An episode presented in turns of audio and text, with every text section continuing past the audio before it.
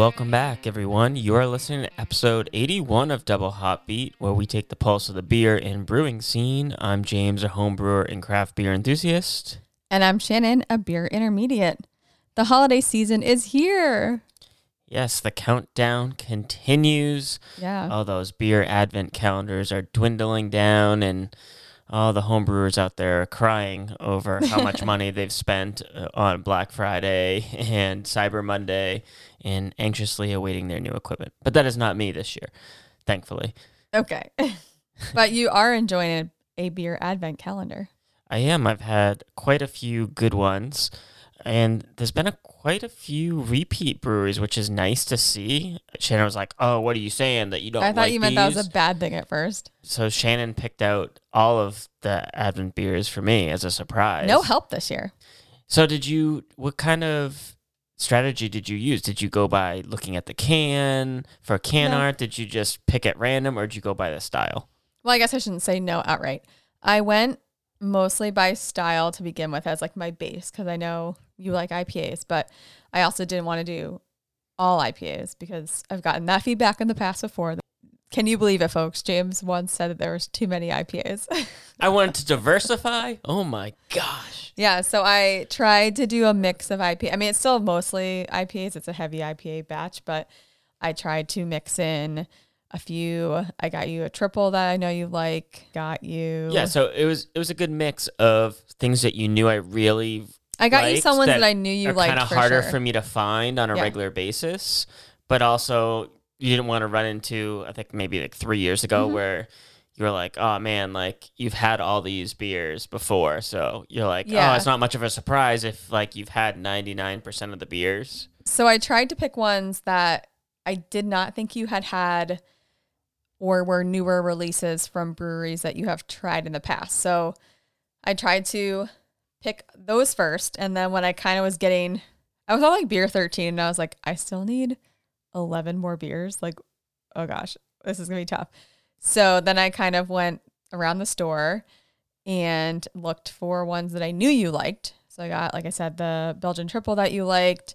I got a couple IPAs that I know you've had in the past. I got you some Maine Beer Company lunch, and I think what's it called, the other one or something like that. Yeah, so you tried to keep it pretty local, but you also branched out to states neighboring us of, Maine, it's mostly New Hampshire, England. New England, yeah. So I'm going to give a little shout out to, I'm not triangulating our location because it's not really near our home anymore, but I went to Crafted in Holliston, so. Oh, I was like, where is she going with this? Like, if Santa Slay needs to know where we are. Yeah, Crafted Holliston's a great little craft beer store. They also have wine, and I think he has like some spirits as well. But he's got a great selection over there of all New England. I mean, there's also like international, and there's a bunch of beers. But there's a lot of New England selection, which I appreciated. So I usually head over there, and sometimes he'll help me.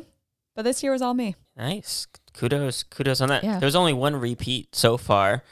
Got a couple days I accidentally grabbed two. Not, this is my problem. Like I was saying, I was at beer 13, and I was like, I need to find more beers. And that one, I think I did grab based off of the can art, because I kind of liked it was like almost like that funky, like, what? Why are you giving that face? I'm giving Shannon a look right now because the can art was pretty much non-existent in the duplicate where it just said the Kolsch Ale. No, but the style is what I'm trying to say. Like the style of the lettering. Okay, the style. Okay, not the can art. Like in terms of artwork, it was the font. It was like a very nostalgic, like 80s, 90s, like the like bright colors and stuff like that. But it was a good Kolsch. I really enjoyed it, so I'm glad there was two because can't find that around here. At least there's that. Yeah, but yeah. So I'm glad you're enjoying it so far this year. Yeah, it's getting harder and harder. And you kind of went between buying like an advent box to just you using and making one up, like to save the extra money to of not buying a box. And again, for me, it's cool to open a cardboard flap, but for me, I'm just like, it's a cardboard box with a decoration on it. Well, yeah, I did get you that one year, and I liked it, but the thing I don't like about those is that it's not reusable. So I went to Michael's I think the very first year I did it, I just went to Michael's and bought like a bin type thing that says ho, ho, ho on the outside. because it's got to be festive. And I just use ornament dividers to, like the ones that come in your ornament boxes that you buy. And I use those to keep the beers from clanking together. Although it's mostly cans now. Like there's, when I first started doing this, it was mostly bottles. Yeah. Like it was all bottles when I first started. I think so far you've had like, there's a couple bottles 10 still. Bottles but total. There's mostly the cans. 24 days. Yeah. And then I just use the ties for like, you can buy like tags for gifts that you can just tie onto things, and I just use those. So a little tip for those out next year who want to do it and don't want to spend a ton on the box or aren't unsure how to display it.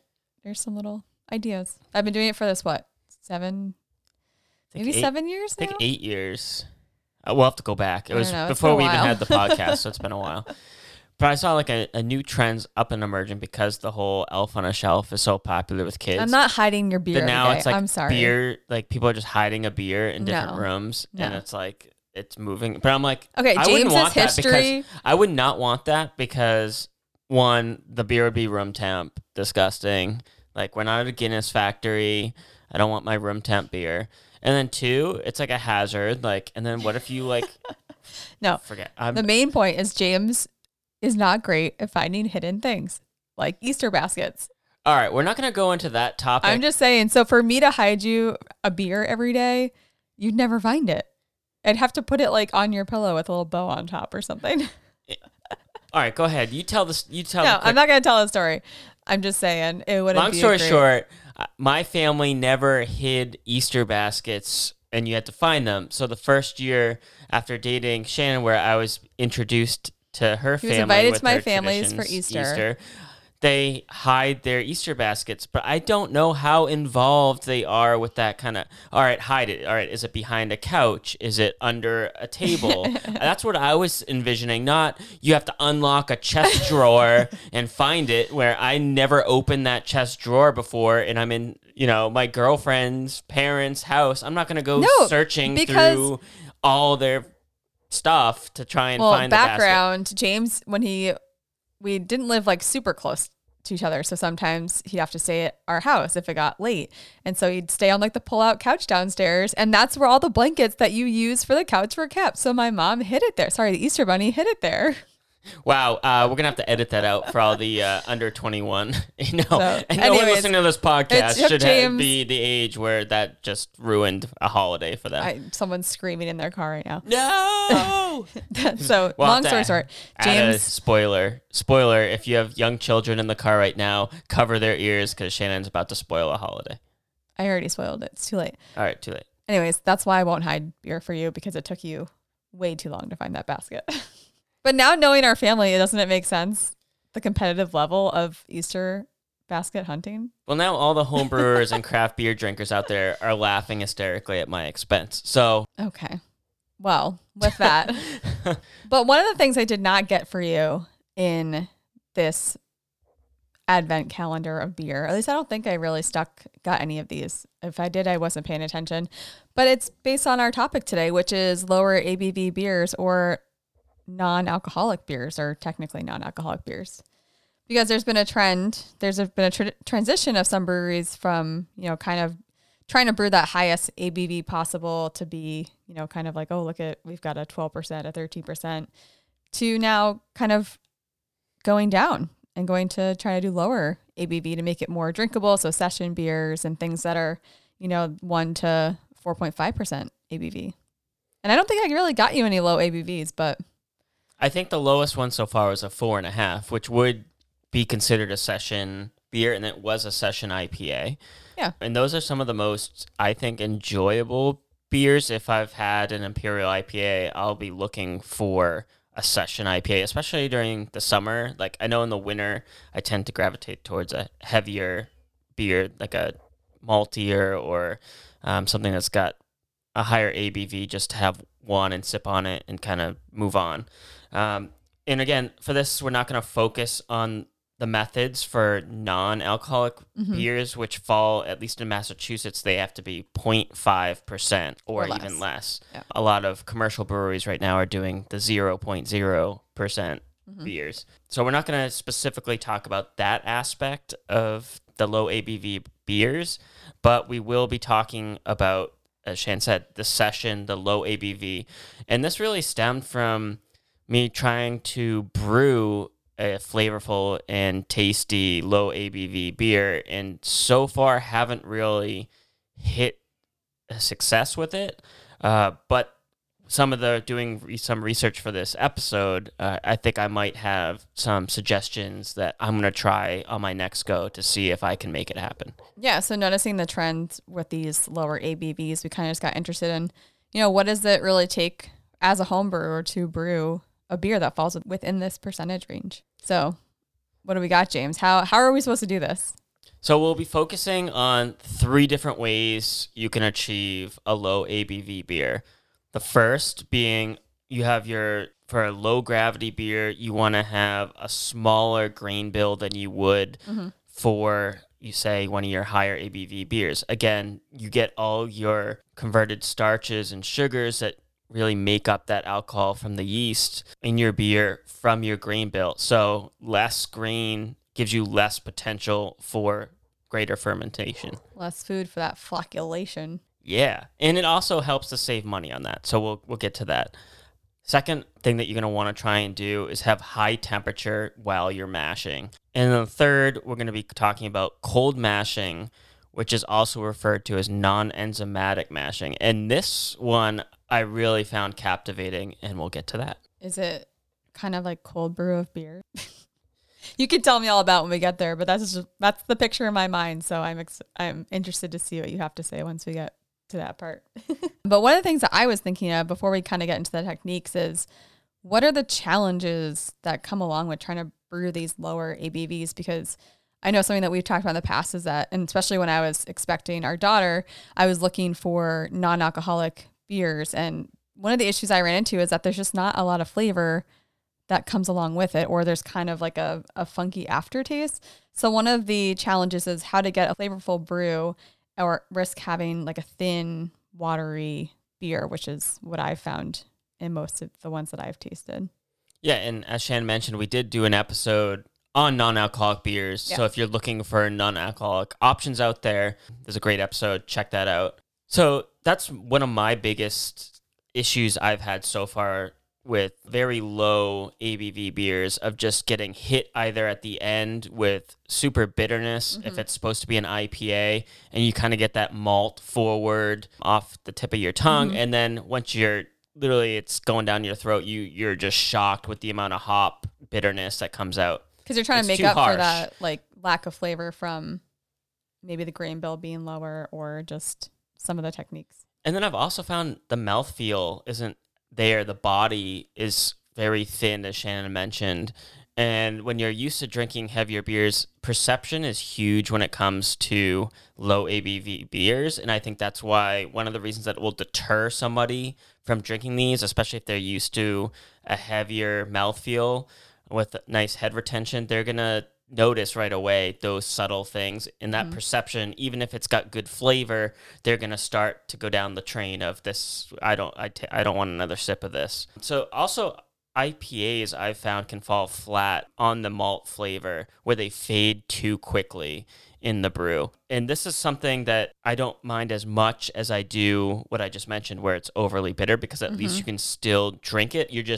It's just not enough. Just getting a little taste. You're just getting a little taste. So we've covered overly malty at times, some of the challenges. Okay, if you're brewing above 158 degrees Fahrenheit, you can get dextrins. And this is one of the challenges when you brew at higher temperatures for your mash, is these dextrins can create kind of like that warty flavor that we were just talking about, that we try it. It's just like, ooh, this is very malt forward. And this is not enough flavor. I'm just getting hit with this like almost molasses flavor. And there's not enough in the grain bill itself or the other flavors that you get from the grain bill to cover that maltiness. So that's why some people are like, oh, I'm just drinking a can of liquid malt. And some people really love it and their palates can really tolerate that. And others, it's kind of like you love it or you hate it kind of flavor. And I unfortunately fall on the I hate it flavor. So that's one of the biggest challenges for me that I have to overcome in my brews, home brewing. Yeah. And so also thinking about, you mentioned the grain bill. I think that's a tough balance to have that flavor that you're looking for, but also have enough sugars to do the fermentation, but not too many that you're getting like a higher percentage. So it's kind of a fine balance that you have to think about when you're looking at your grain bill, which is one of the first techniques that we're going to talk about. So exactly. And controlling your fermentation, being mindful of your fermentables in your grains, and just that the sugars have potential of becoming alcohol. So you're talking about like if you're doing add-ins or like adjunct stuff? Yeah. So with controlling fermentation, you're talking about, again, fermentable sugars and just all the potential that your grains can produce. So you want to be mindful of that if you're very set on a specific ABV and you want to keep it low. Mm-hmm. You have to be very mindful of your fermentation and tracking it to make sure you're taking those readings so you don't overshoot your ABV. But for me, I would just be happy with it. I would just want to make sure I design the recipe to max out at, say, 4, 4.5. Mm-hmm. And again, there's techniques that you can adjust it, but we'll get to that. Yeah. And so we're going to go over the three like James talked about, but there's also some great articles out there. So Brewlosophy had a great 2001 article by Craig Dillon and Ben Sanderson. They go over many ways to achieve a low ABV beer. And the Mad Fermentalist had a great 2.3% IPA recipe and an article from 2020. So a couple of resources out there for you other than what we're going to talk about. Yeah, so the first one that we're going to talk about, low grain bill. So you want to aim for your lower original gravity and you want a higher final gravity. So the logic here is that by starting with a lower OG, such as 1.028 or 1.03, you're going to get roughly potential for a 3% beer. Or if you're like wanting to go lower than that, you could start with like a 1.005 to try and get that 0.1% or less to ferment. And thus you're going to produce a lower ABV beer, but you're going to have a higher finished gravity where you'd add that body and mouthfeel. Yeah, and the risk, again, like we've talked about, is having a thinner, watery beer that doesn't have a lot of body, so it's going to lack some of that texture, I like to say, that you'd be used to. And so that can come from the unfermentables. And one of the ways that you can really boost up that mouthfeel that we were talking about and really give some nice flavor and some body to your beer is by adding that method of using that technique of a lower OG and a higher finish gravity with a low grain bill. You can add specialty malts or unfermentable sugars such as lactose to add that body and mouthfeel without risking increasing your ABV by adding additional grains to your grist. So I thought that I was an anti-lactose person when I was working in the commercial brewery space. And since then, I think my thoughts have changed a little bit. I think if it's a higher ABV beer or a moderate, so say above 5%, if something has lactose in it, I'm kind of just like, well, is that really needed based on where they're at? But I can really see the value in a low ABV beer, adding those to get that mouthfeel, to achieve basically the perception that you're getting that same full-bodied beer. And it would achieve that. Again, it would get that thickness in the mash. And what grains, like other specific grains that you think would be better to use like that lower grain bill and achieve the lower ABV? Yeah, if you're someone like me that was anti-lactose, you could add oats or wheat to gain that mouthfeel as well. So that I have done in my beers, and I have seen significant increases in body just from using flaked oats or wheat to get that mouthfeel up and really give that some body if you don't have access to lactose or you don't want to use that. So this might be a stupid question. So like say I'm building my recipe. Does it matter, like when you say like low grain bill, does it matter what type of grains I'm using? Like say I want to brew an IPA. Can I just use a regular IPA recipe and then reduce the amount of grains? Like I guess my question is like, what exactly do you mean by a low grain bill? So that's just sheer to make it as easy and simple as possible. Every grain has a certain potential that you can extract or conversion of starch to sugars that can then be used as fermentables that can go and create alcohol. So keeping it simple, you would want just a reduced number of grains. So maybe just one. By weight. Oh, okay. Okay, not variety. So you wouldn't necessarily want something that's 15 pounds of grain, gotcha, which would include your base malts and et cetera, to make 5 gallons of a 2% beer. Gotcha. So I just want to make sure people know it's like not, oh, you just want to have like one grain. Like you can have multiple grains, but you may just want to reduce the amount. Right. Of each. We're talking amount of the grains. Not variety. And again, all the brewing calculators out there and all the software that most homebrewers are using anyways, by just plugging in the percentages of your recipe. So that's the important thing too, is you want to go by the percentages. If you say have a good IPA recipe and you have the percentages of each malt that you use, you can kind of mimic that and just look at your ABV. Okay. If you're really focused on getting, say, a 2%, you just play with the numbers in your calculator to get it so it's 2%. So that's how you can still like substitute with Vienna malt or Munich or rye to kind of get those flavors, but not increase the alcohol content per se. Right. Right? Okay. Yeah. Okay.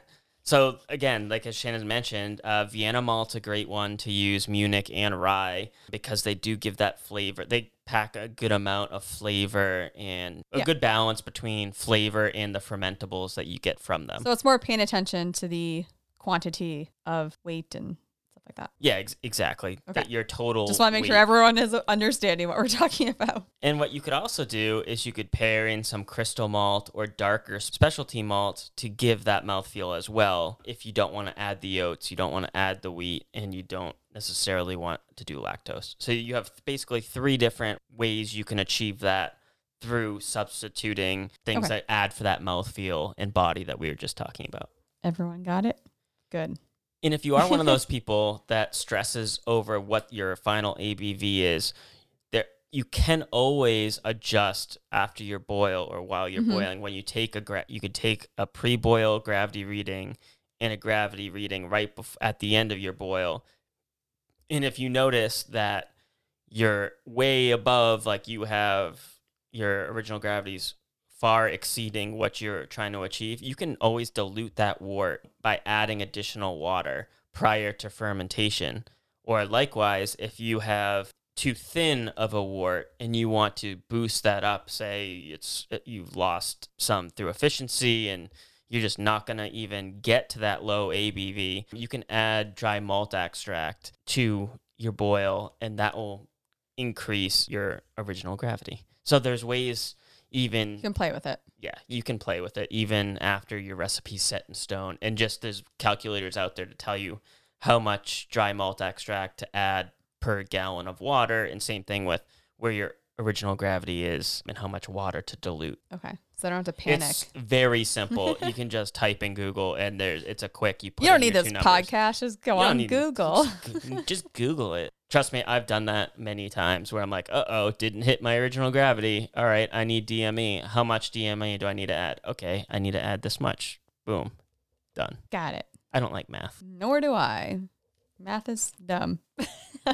We need math, Shannon, because without math, we wouldn't have those calculators that are on. I spoil Easter. Now I'm telling children that math is dumb and you don't need it. All those math teachers out there, start DMing us at Double Hot Beat Podcast and tell Shannon what you think about math. I mean, they probably hate it too, but that's just my opinion.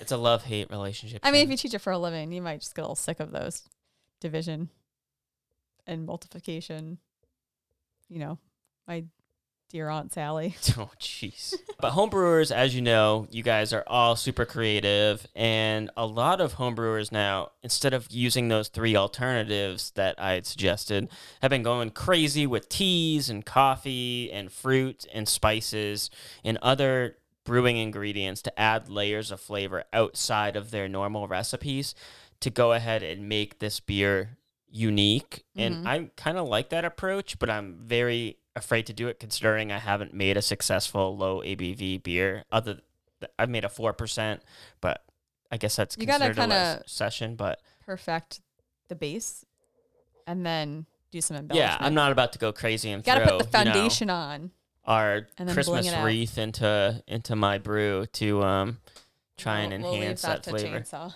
Yeah, we'll leave chainsaw brewing's awesome pine saw beer. All right, our next one, high temperature mashing. So the mash temp, I usually mash in anywhere from 152 to 154, depending on my recipe and style that I'm brewing. The rationale behind mashing in higher temp is to target the alpha amylase enzymes. This can really help produce less attenuated beer, and that's a word Shannon loves, attenuated. And attenuation. Attenuation and flocculation, baby. But flocculate, that attenuation. Anything relating to the yeast, it's all Shannon. Yep. So it will produce a less attenuated beer, and therefore it will give it a fuller body. Okay. And the temperature range I'm talking about is anywhere from 157 to 168, 170. And that will basically just increase that amylase activity, the alpha that you want, for less fermentable wort. I feel a little bad for the yeast in this situation. Well, they can't have as big as a party. Well, the yeast won't get stressed out as much. So when you produce higher ABV beers, Shan, you're really stressing out that yeast. I'm always stressed out, so I feel like that's a baseline that everyone should be on. Shan wants the yeast to be as stressed out as she is. So she wants like a nice 10%. I mean, sometimes, you know, you perform at your highest when you're the most stressed. That is true. So, or you crash and burn. That's true. One of the two. So I would really suggest probably the 157 degree Fahrenheit range. And what you're going to do is, the goal here is to produce more sweet, unfermentable sugars, which will give you that extra sweetness as well. Mm-hmm. And again, as I mentioned, the typical mash temp I use is 152. And that's really trying to capitalize on your beta amylase, which will produce your fermentable sugars. So beta gives you your fermentable sugars, and alpha gives you... your non-fermentable sugars. Okay. There you have it, folks. So again, adjusting your grain bill and adjusting your temperature are two easy things that every homebrewer should be able to do with the brewing software you have and recipes you might already have to try and attempt a lower ABV session beer. Now again, the third option. The cold brew of beer. The cold brew of beer, as Shannon says. Cold mashing, or non-enzymatic mashing, also known as the Breese method. This is where you're going to mash your grains in cold water from an hour to 24 hours. Yeah, so the cold brew of beer. So Shannon was on fire with this. Thank you. We need some, you know. Thank you. I'd like to accept this award on behalf of myself. I'm going to slap you in the face. To me, from me, love me. Well, on behalf of Shan's award, do you tend to do a speech? I just want to say that when you are cold mashing, like you said, you keep it in there for 1 to 24 hours, and then the grains are removed, and they're mashed for 10 minutes at 152 degrees, so at your regular mash temp. That's my speech. I give fun facts instead of speeches. And she's cut off. But yeah, Shan's 100% right. The idea here is that your cold water, just like a cold brew, as Shannon mentioned, you're going to extract an increased amount of your proteins that will help with your head retention and mouthfeel. So one of the issues with low ABV beers, this is a method used to boost the mouthfeel and head retention. So that's awesome. Unfortunately, this method typically results in a beer that's less than 2%.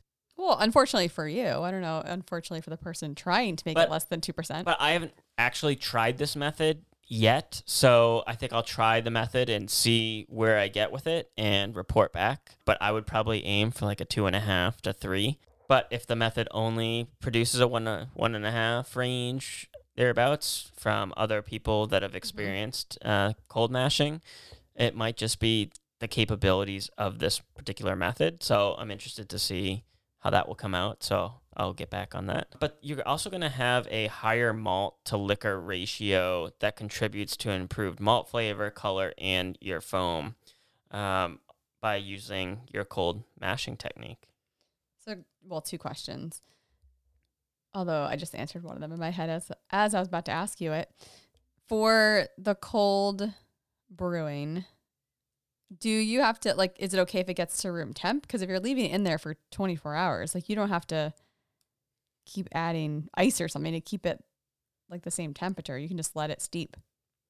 Yeah, I think Well, especially here, it's pretty cold in New England, so I would say you'd be fine. But if you're brewing outside in 90-degree weather, you wouldn't want to have your kettle sitting out. Yeah, but with if you're in a basement or something, you could just leave it. A basement temp is probably more than adequate, or just house temp is usually anywhere from 60 to 70 degrees, unless you're in a... I mean, 60 is a little chilly, but okay. Hey, we used to live in 60 degrees.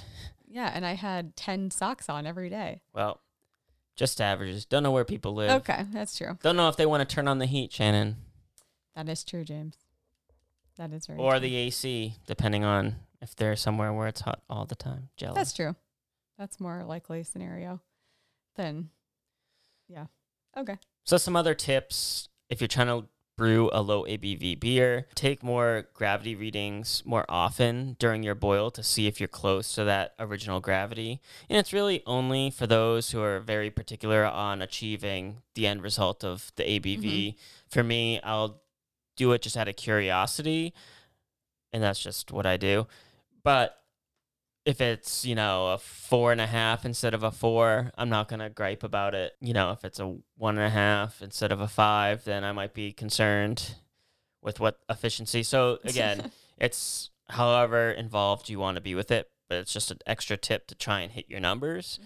And again, as I mentioned earlier, you can always adjust using your dry liquid extract if you need to increase, or dilute with water to decrease your original gravity. Yeah, and then also, so recipe-wise, looking at when you're actually building out that recipe, or if you're modifying an existing one, you know, you can add small additions of honey malt that will help with the malt flavor and add a bit of sweetness to balance out any hops.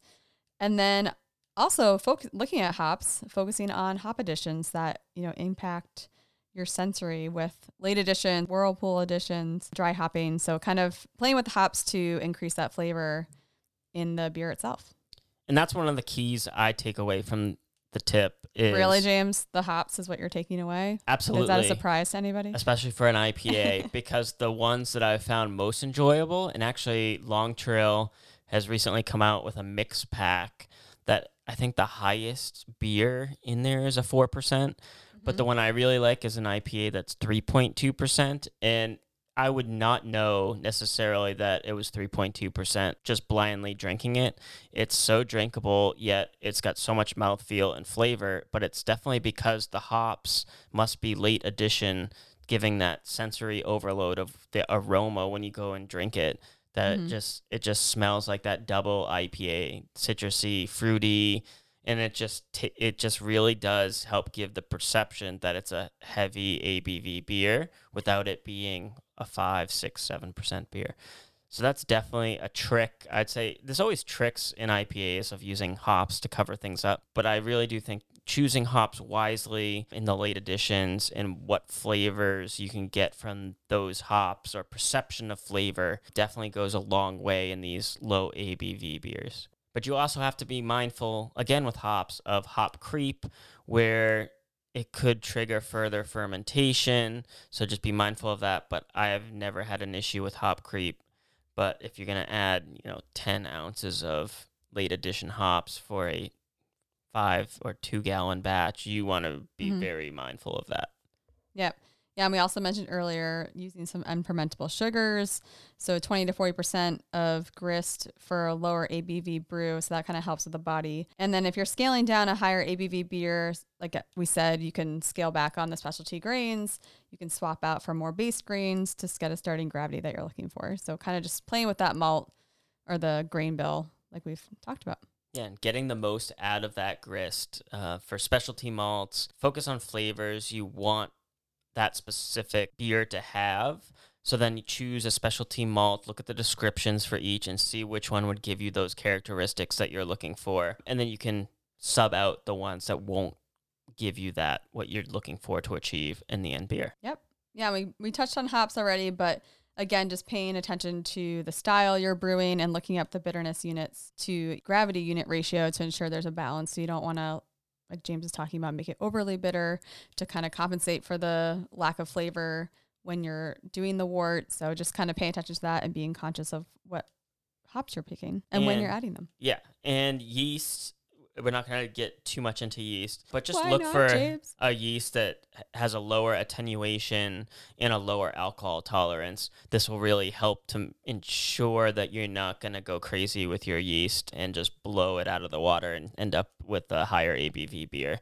It's just setting yourself up for success from the start. And again, there's always going to be different factors in your brew day that might boost or lower your ABV, but just setting yourself up for success. And that's something that after doing the research for this episode, I think some of the errors I made can be taken away from just some of the suggestions that we found across people who make really strong, great, drinkable, low ABV beers on a regular basis on the home brewing and commercial level. So one of the other things that we kind of discovered, James, you know, he mentioned tips for trying to make a better, lower ABV beer, but also kind of stumbled across a different style of beer that we hadn't really heard about, or a different technique, I guess we should say.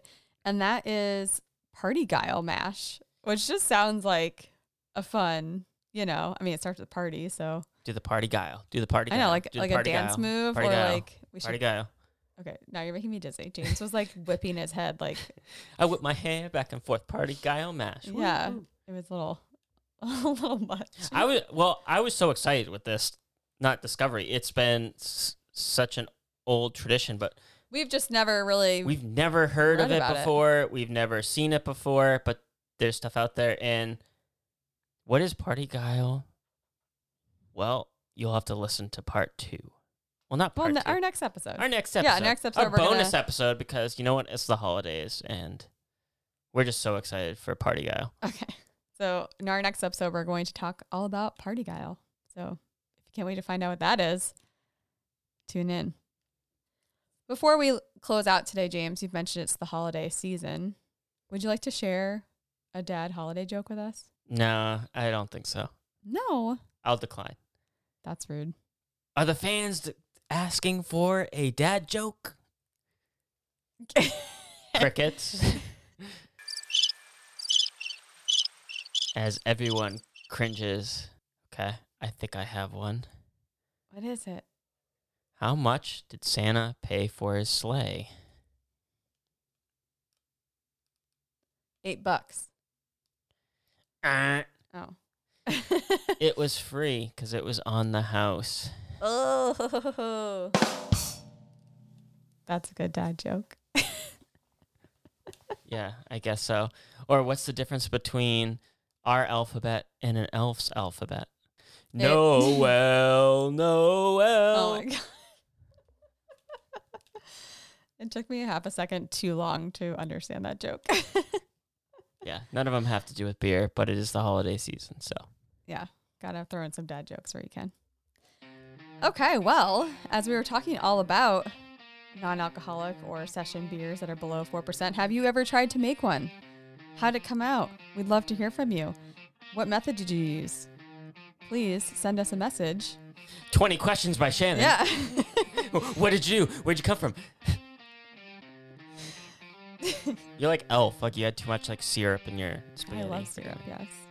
So if you want to share your experience with us and all of your tips and tricks that we may not have covered, please send us a direct message on our Instagram at Double Hot Beat Podcast, and also follow us while you're over there. And please remember to rate, review, and subscribe where you find us, because that's how we find you. That's creepy. Oh, that's what I said. James is like Santa coming in your house to find you via your podcast application. Well, on that note, thank you all so much for listening to this week's episode. This has been Double Hot Beat. Catch you on the brew side. Ho, ho, ho, ho, ho, ho.